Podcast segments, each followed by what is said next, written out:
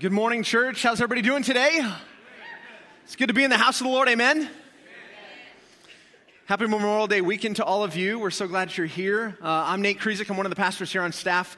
I get the privilege of working with our young adults and college students, as well as overseeing our high school and middle school students. And if you weren't here last week, you missed out on hearing that we have hired a high school pastor here at North Platte, or here at North Platte. Sorry, I'm here in Kearney. So yeah, we're excited about that. But hey, we're going to be hiring a children's pastor out there in North Platte soon. So we're excited. So come on, everybody here at Kearney's excited for you in North Platte. So. Man, I need to get to all my introductions, so here we go. Hey, we want to welcome all of you who are watching out in North Platte. We are so glad that you're here with us, and Pastor Dave and Tiff are amazing, so we're excited for you and how God's growing your campus, and we're excited to get you guys a children's pastor out there. We also want to welcome all of you who are in the venue. That's typically where I hang out every Sunday, so hello to all of you down there. I know Pastor Chris will take good care of you guys today, so welcome. Thanks for being here. Also, we want to welcome all of you who are worshiping with us online. Thank you so much for choosing worship with us while you're maybe on vacation. You're spending time at the lake, hanging out, so we're glad that you're here. So again, we're glad that all of you have chosen to worship with us today here at New Life. We're just one big happy family, amen?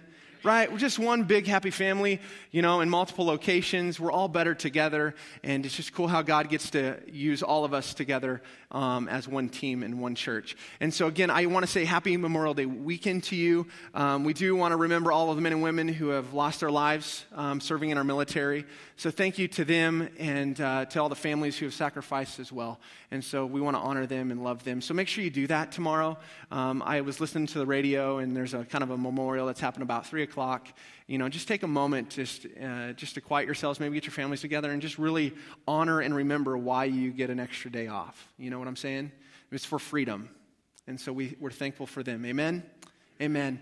Cool. Hey, also, you know, it's kind of the kickoff, non-official, official summer weekend. You know, a lot of people are taking off. Everybody's excited. I know the college kids are going, or the college students and high school students are like, yeah, we're out of school. We're finally, summer's here. So they're all excited. And so it's kind of also, I've been listening to the radio a little bit. Everybody's excited about going to the lake. So all you lake people, man, have fun. We're going to be joining you. Maybe not, but sometime this summer we're going to find ourselves at the lake. Right, church? All right, thank you. Okay, good. You know, my thought is if you love Jesus, then you got to love the lake, because Jesus spent a lot of time at the lake, you know, ministering to people. So, hey, lakes and loving Jesus, it all goes hand in hand. So make sure if you love Jesus, then you should probably spend some time at the lake. And so today I'm actually going to give you a boating tip. So I would say hang tight, but if you're at the lake, you say hang loose, all right? So that's universal signal. Okay, no surfer lake people. Great. Awesome. I'm making myself look like a fool. But today we are in our series, Life Verse, and we're in the third week, and we've been talking about two words, an anchor and a filter. And anchors are verses that help us stay rooted in Christ Jesus. You know, when the storms of life come and the waves get big, they help us to just stay rooted in Christ. And filters, they just help us filter how we should live, how we should act, how we should talk. And so I thought, man, if we're talking about anchors, I should probably tell you a story. So all you North Platte people, you'll know Lake McConaughey is closest to you. When I was in high school, we went boating one day. It was in the spring. Me and some high school buddies and one of their dads, we were out at Lake McConaughey. If you didn't know, it's kind of like Nebraska's ocean, because we don't have oceanfront property here in Nebraska, but we do have Lake McConaughey, so if you've never been there, you got to go. It's huge. It's 27 miles long. It's probably longer now because it's, I guess the reservoir is really full, and it's about 4 miles wide. And so we were trolling the face of the dam, so you have to know that we're trolling along trying to catch walleye because they're spawning in the spring, and you have this huge rock cliff that's kind of the dam of the lake, and we're trolling along alongside of it, just a few feet out from it. And if you've ever been to Lake McConaughey or been to a big lake, when it gets windy, you should probably get off the lake. Okay, well, we chose not to. We're like, nah, we'll be fine. Let's just keep going. So we continue to troll down the lake. Okay, we'll make our last pass is what we told ourselves. So we got down towards the end, you know, about the last quarter mile, and we're going to start making the turn. And we go to make the turn, and the boat dies. boat dies, and it's really windy now. There's not a lot of boats out there. All the smart people got off the lake. Not us. Okay, so we're out there. We're hanging out. We're like, what are we going to do? I was like, does anybody have an oar? Does anybody have an anchor? Somebody said something about an anchor. I was like, do we have an anchor? We're like, I don't know. I'm like, man, we probably should have figured this out. We're not very smart here. And so we start getting, now we're getting closer and closer to the rocks, and the boat begins to bang into the rocks. Bang! Bang, and we're like, oh, we got to do something here. And so two of us jumped out of the boat. One of the other guys on the front got an oar, and we started to push the boat away while the other guys started cranking on the motor. Finally, it takes off. We're like, okay, let's get back in the boat. Maybe we should have probably stayed on land. But we get back in the boat. We start racing back against the waves. We're getting splashed. Waves are huge. Get halfway back to the harbor, to where our trailer is and stuff like that, and the boat dies again. So I said, who brought up the idea about the anchor? And do we have an anchor? And they're like, yeah, we have an anchor. I'm like, okay, cool. You throw the anchor out, tie that thing off, okay? He's supposed to tie it off. We'll get to that in a moment. So two of us are like, hey, let's work on the motor. Let's take off the cover. Let's see if we can figure this thing out. So we're working on the motor. We're spraying ether in that thing, trying to get this thing to start. Nothing's happening. All of a sudden, big waves begin to come crashing in. And I'm like, what's going on? And my friend is standing on the bow of the boat with monster waves hitting him. He never tied the anchor off. He's holding on to the anchor and the rope. And the big waves are hitting, and he's bucking, and he's going crazy, and water splashing. I look back, and I'm like, what is going on? I'm like, didn't you tie that thing off? No. And about that moment, a bigger wave hits, and he throws the rope.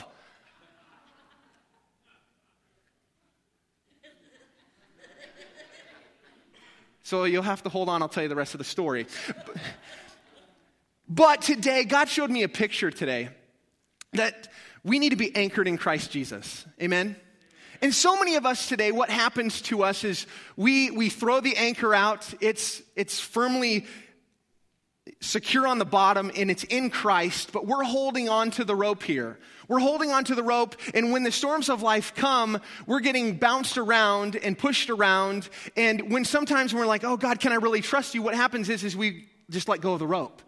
And God showed me a picture and said, Nate, tell the people today, encourage them, they need to tie themselves off to the anchor. And if you look in Ephesians chapter 6, it's called the belt of truth, the armor of God. You know what I'm saying? Anybody went to church before? Okay, cool. Thank you. But it talks about the belt of truth. And sometime in your relationship with the Lord, you're going to have to come to a point where you go, you know what? Despite what the world says, and how the world says there's no absolute truth, you're going to have to come to a place where Jesus Christ is the truth. He is the way, the truth, and the life. Amen? You're going to have to come to that place where you tie yourself off to him, because what's going to happen is the Lord showed me, he's like, Nate, I always give you enough rope to survive the storms of life. Like when my wife tells me I don't look very pretty, that's just a little wave. That's just a little wave. I'm like, oh, I can manage that. But let's say, you have a child and they're like a prodigal son. They go away.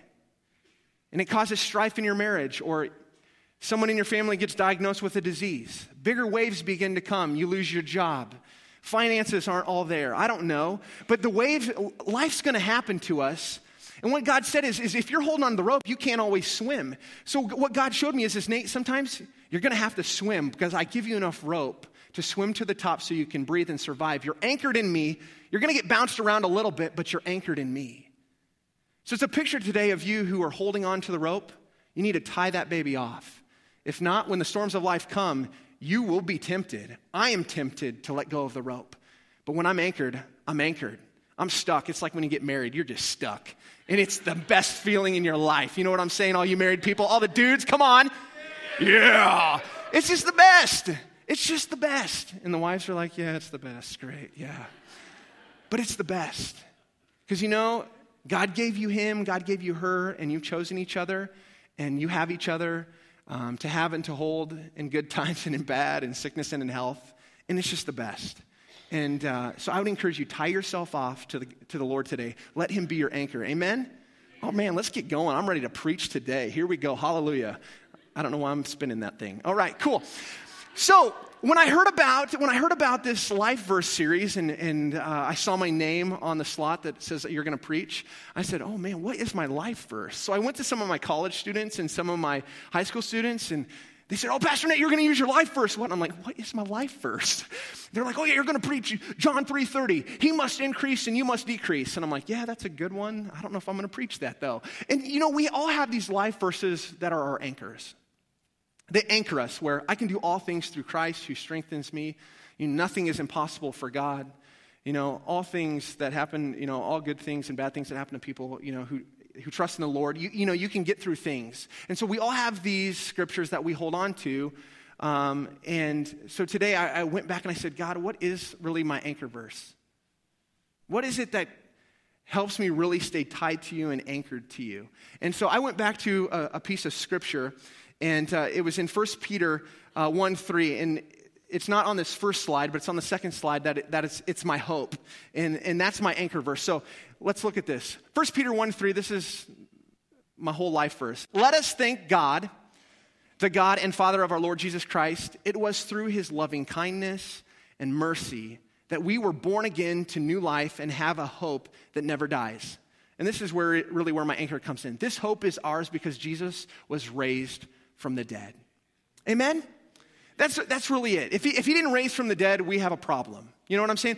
Our relationship with the Lord or our religion isn't any different than any others. You know what I'm saying? If it wasn't for Jesus who raised from the dead. And so that's really where my hope comes from, because I don't know about you, but there's things in life that I fear. Life is difficult sometimes. And I was looking at a study, and there was a study that came out, and it showed that 68% of Americans fear death. A lot of people fear death. You know what the number one thing was? 78% fear public speaking.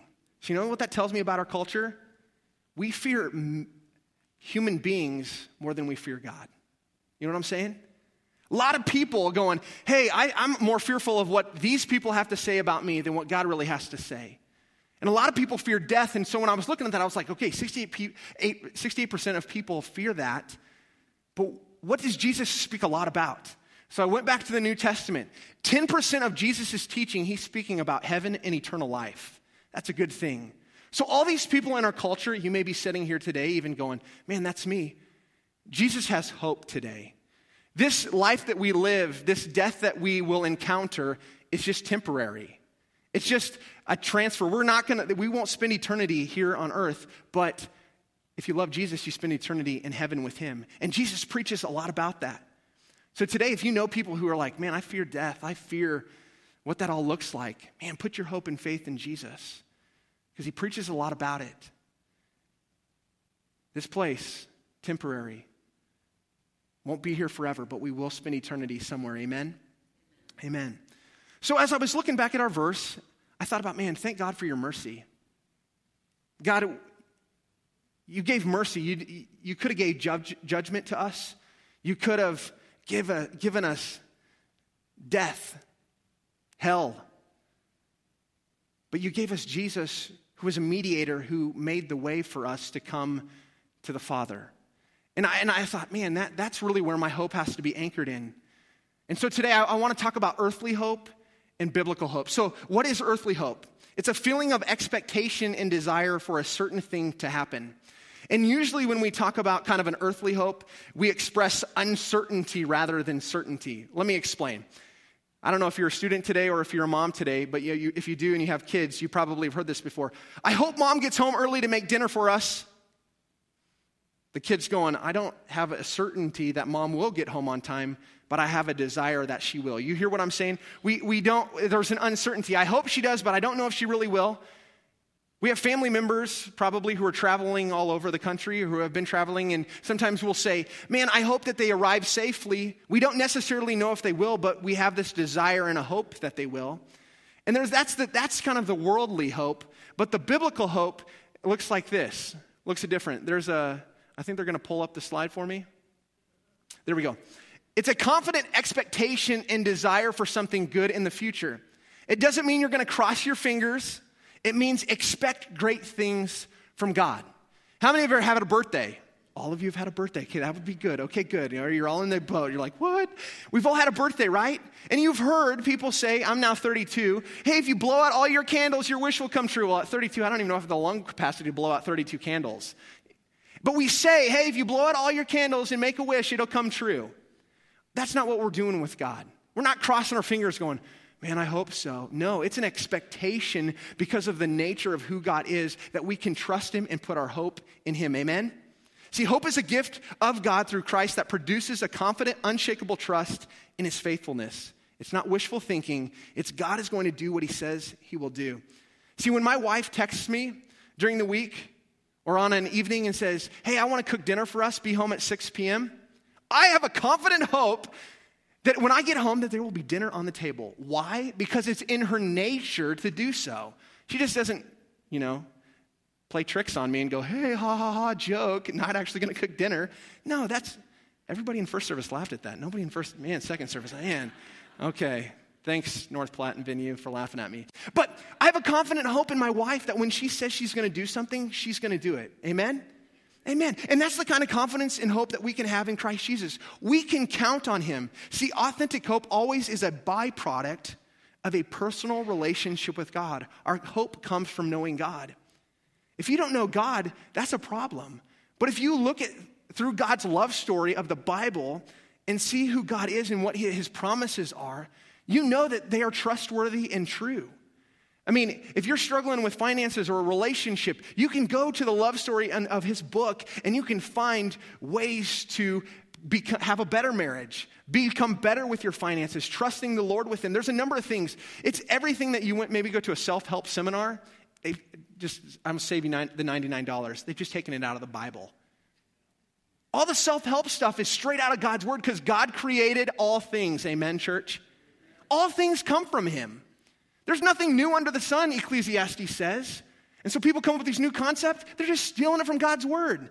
So God's word should be making more money. You know what I'm just saying, okay. See, this relationship, this hope, isn't dependent on our conditions or circumstances. They have nothing to do with us, but everything to do with the nature of God. There are days, maybe you or I, we wake up on the wrong side of the bed. You know what I'm saying? You ever done that? God doesn't have those days. God doesn't wake up on the bed. I'm going to have a bad day today. They better watch out. Nebraska, you're going to get it. No, we don't serve that kind of God. He's faithful. He's true. He's constant. He's the same. He doesn't change. You and I, we may wake up. You may have met me on some of those days. Sorry, I had a bad day. Just leave me alone. But God doesn't have those days. God is constant. He's faithful. You can anchor yourself to him. His word tells us who he is.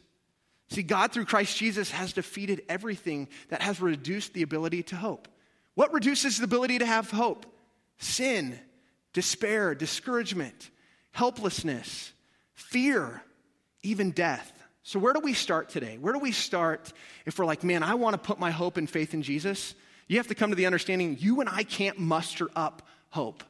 Sure, we can hope in things that are temporary, but they're just temporary.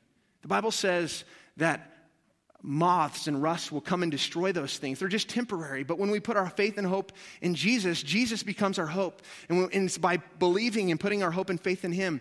So in the scripture that I was talking about in 1 Peter chapter 1, verse 3, it talked about this new birth. Now, I don't feel like I need to go back into, health class to know what a rebirth is. Some of you are going, a rebirth, man, I've already been birthed one time. I can't be rebirthed. I know it's physically not, it's not capable. You can't do it. But a spiritual rebirth has to happen inside of us. We've all been born once. Some of us are more mature because we've had years of experience. Other of us are gaining experience. As I look at some of the college students who've just graduated, they're gaining experience, they're learning new things. But for all of us, we have to have a rebirth in Christ Jesus where we put our faith and hope in him, where we experience the death of our selfishness. We lay it down, and Christ begins to resurrect us and make us into who he's designed us and called us to be. We take on this new life in Christ Jesus. And when we do that, we are filled with his mind, his character, and his power. So it all starts with taking a step of faith and saying, God, I'm going to trust you. I'm going to put my hope in faith. I'm not just going to hold on to the rope. That's maybe where you might start. But you come to a place where you anchor yourself. You tie off the belt of truth onto yourself. And this got me thinking as we were talking about the anchor and the filter.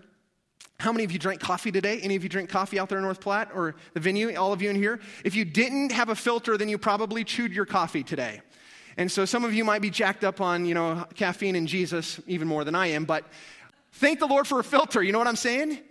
Filters, they're all over. If you didn't have a filter in your car today, that would be bad. You probably wouldn't have made it too far and you'd be buying a new vehicle. But it made me think, what's a filter? What's a verse that I use to filter my whole life? And filters, they help keep the junk out. God's word in, God's word out. Filters help to purify us. And early on as a pastor, I've almost been here in Kearney at New Life for 8 years. Thank you. Someone's excited. And before that, I was at Lincoln for 4 years. But before I was at Lincoln for my duration of 4 years, the first 6 months, I was only in a position for 6 months because I didn't always use my words correctly. I would speak truth, but not always in love. And I would tell you how I thought it was, and a lot of people would affirm, man, you're saying the right things, but you're not doing it the right way. And so I got put on a 6-month probation. People were like, Nate, you got to have a timeout, man. You got to learn how to respect and honor people. And I was like, okay. And God showed me in that moment of my life when I was young, I'm still young, but when I was younger, James 4:10. This became a filter for my life. Humble yourself before the Lord and he will lift you up. There were moments in my life where I thought, man, I got to go out and make it happen. I got to show myself that I've studied and I'm approved, that I can make it happen, that I can grow a ministry, that I can, disciple people, that I can love people. And so I thought, I'll just do it at all costs. And God showed me in that moment, it was a humbling experience for me where he brought me back and said, Nate, I need you just to humble yourself. Trust me. Humble yourself before me and I will lift you up. In our culture today, humility is looked upon as weakness. You know what I'm saying?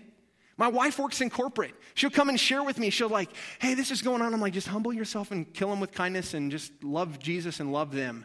She's like, you can't just be humble. They'll just walk all over you. And I'm like, but I know that's the world's design, but God's design is humble yourself.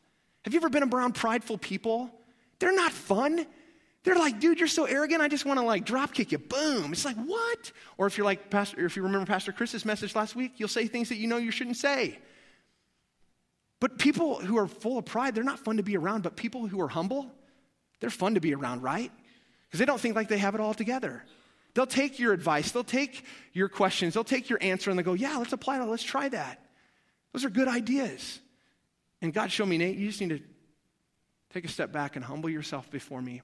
Let me lift you up. Let me fill you up. Let me encourage you. Let me take out all the deficiencies, the character traits that are not of me, and let me pour in my character, my fruits of the Spirit, so that people don't see you, but they see me. Amen? That's what it's all about. Being anchored in the hope.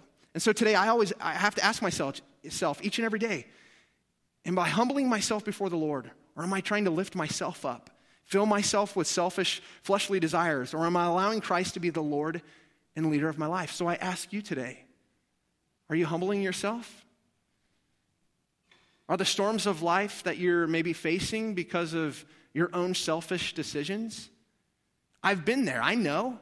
When you say things to people who are higher up than you that you shouldn't say, you get consequences. You cause storms in your life. I've been there. And so many times when we think, we'll do it our way, we cause storms for our life. 4 months ago, I got a yellow lab puppy. His name's River. Thank you. I think it's worse than having a kid. I'm just saying. People are like, you've got a dog? When are you going to have kids? When the Lord says so, I guess, whatever. But I have this dog, and if you've ever had a pet, if you leave them to themselves, what happens? Destruction! Man, if you own that pet, it's way over $200 worth of damage, man. They'll chew through stuff. I had to come back and replace a new fan cord, and praise the Lord, he was smart enough to pull the fan away and unplug it before he bit the cable. But man, they're crazy. They'll just eat up anything. He'll eat anything. He'll eat my wife's plants, and he doesn't get in trouble, but I do. It's like, you need to control your dog. I'm like, I'm trying. He is cute, but left to myself, am I cute? No, okay. But left to myself, Left to myself, I will do destructive things, right? Left to yourself, you will do destructive things. You'll seek out harmful things, selfish things. Indulge yourself in sin that so easily entangles you. You'll indulge yourself in pain, fear, doubt, manipulation, justification of your actions. And what happens is we really think we're living the real life. We're thinking, oh man, I got it all figured out. But we don't, because our hope's in ourselves and not in the Lord. So where there is hope, there is life. Maybe you've heard it reversed the other way. Where there's life, there's hope. But where there's hope in Jesus Christ, there comes eternal life, real life. Today, hope has a name, and it's in Jesus Christ. Amen, church? Amen. And over the years that I found, as I've placed my hope, I've tied myself off, I've anchored myself, I've allowed God's word to be a filter for my life, that Jesus will guide me. Hope will guide you. There's moments where I get super frustrated with myself when I begin to take back this hope in God and I put it in myself. And I keep going, dude, why are you so dumb sometimes, Nate? You live with all this mess and this stress that you cause for yourself when the Savior of the world wants to guide you. It goes back to the Bible nursery rhyme. He's got the whole world in his hands, you know? You've got to step out and push yourself in his hands and say, God, I'm going to trust you. I place my life, my future, my relationships, my work, my kids, I place them in your hands, and I promise you, with Jesus as your hope, he will guide you. See, God, or Christ has promised us to give us all the guidance we need to know and do his will. And hopefully, and I know it does for me, and I hope it is for you, that gives you the hope for tomorrow. He wants to guide you. He wants to speak to you. He wants to pour out blessings upon you. And the second thing that I found is hope will inspire you. Confidence in Jesus occurs when he speaks to us. So how does he speak? Christ invades our minds, emotions, and will, if you'll allow him to. 2 months ago, I was really struggling as a pastor. I went and talked to some of our pastors on staff. I went and talked to some other pastors, and I was just really wrestling in my call on my life that God has.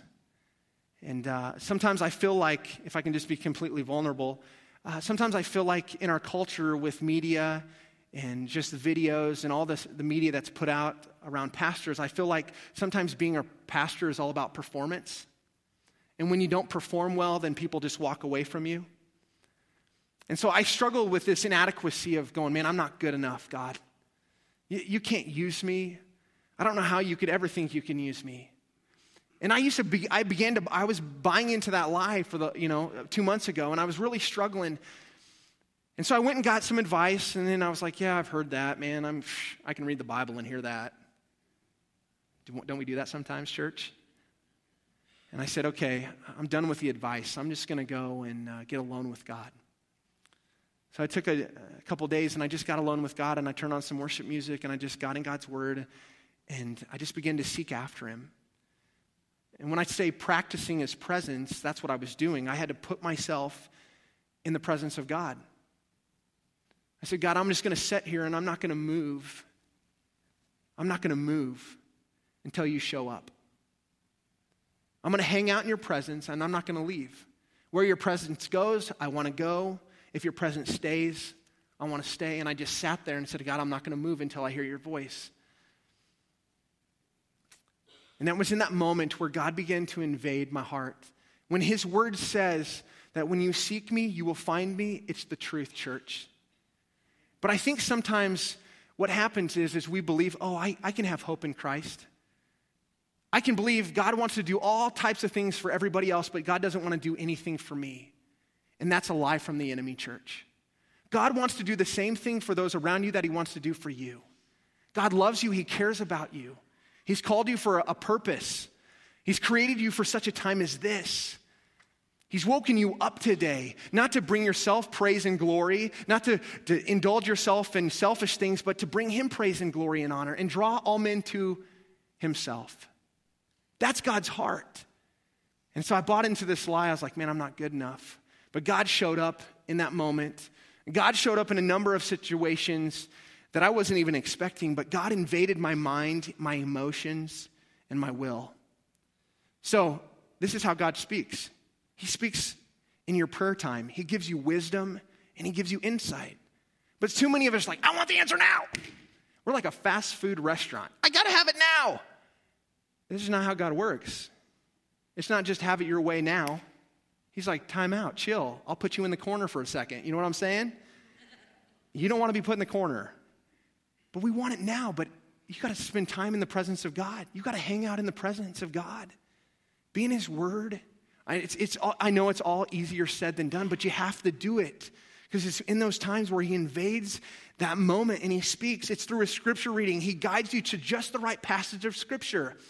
I mean, I don't know if you've ever read before. You're like, eeny, meeny, tic-tac-toe, boom, here we go. And you open up this verse and you're like, dude, that's perfect for what I needed. Coincidence? I think not. But God led you there. He does that. He's faithful like that.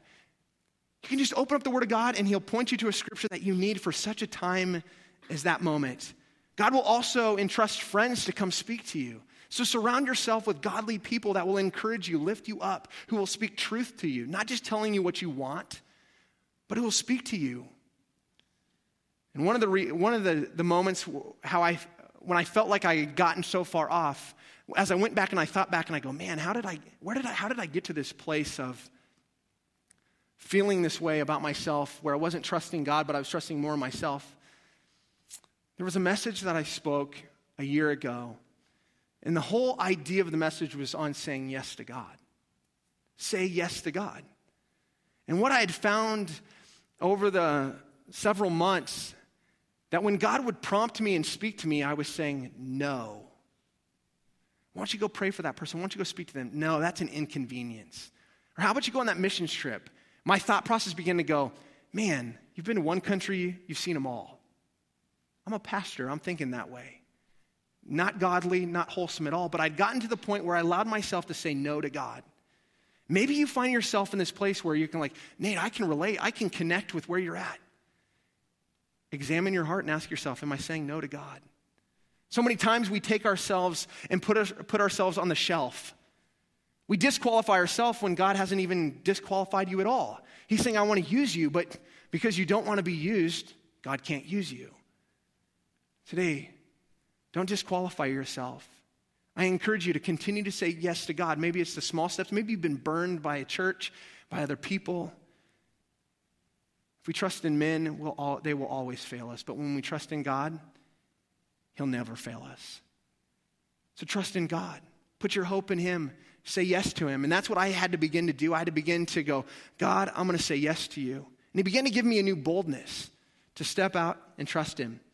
See, the confidence of our hope is both in what Christ has done for us in the cross and resurrection, and his presence and power with us in our problems and needs. I don't encourage you to be a person who uses God as kind of like a 911 God. When the waves hit and troubles come around you and you run to God, don't be that person. But trust in God when you're on the top of the mountain and you're in the valley below. When you're in the boat and when you're out of the boat and you're getting knocked around by the waves and the seas, trust in God. Put your hope in him. Allow him to use you and guide you. As we wrap up today, I was praying in here this week and God kind of just showed me a picture. When I say H2O, what does that make you think of? Water, perfect, good. So we're staying with the boating, theme. We're staying with the lake theme. So welcome to the lake of New Life. But as I was praying and I was thinking, God just showed me this picture. I've used hope and humility. And so God was showing me, he said, Nate, I want you to know this. I became your hope when everything was hopeless. I humbled myself and came as a sacrifice for you. I gave myself as an offering to go to the cross and grave for you. And out of me flows springs of living water. So my response, God is telling me this while I'm praying earlier this week. And so our response has to be this. Put your hope in Jesus. Humble yourself to Jesus. Give yourself as an offering to Jesus. And he will make you a spring of living water of hope for the world around you. That's really what it's all about. It's not that you gain hope and you gain security and you're like, woo, I'm just hanging out in the pool with the raft. Yeah, I'm safe. It's cool. No. God's calling us to be lifeguards, to take this hope to the world where people are drowning and dying in sin and they don't know the hope of Jesus. God's calling us to go, hey, will you be a voice? Will you be the coworker who speaks truth and love, who listens to the one that's hurting next to you? Will you encourage? Will you invite the one to church? Will you share the hope that you found in Jesus? I know many of you would, but I know there's some of you today, you're not even really sure if you've placed your hope in Jesus. That's where you got to start today. So today, church, as we go into worship, would you stand and pray with me?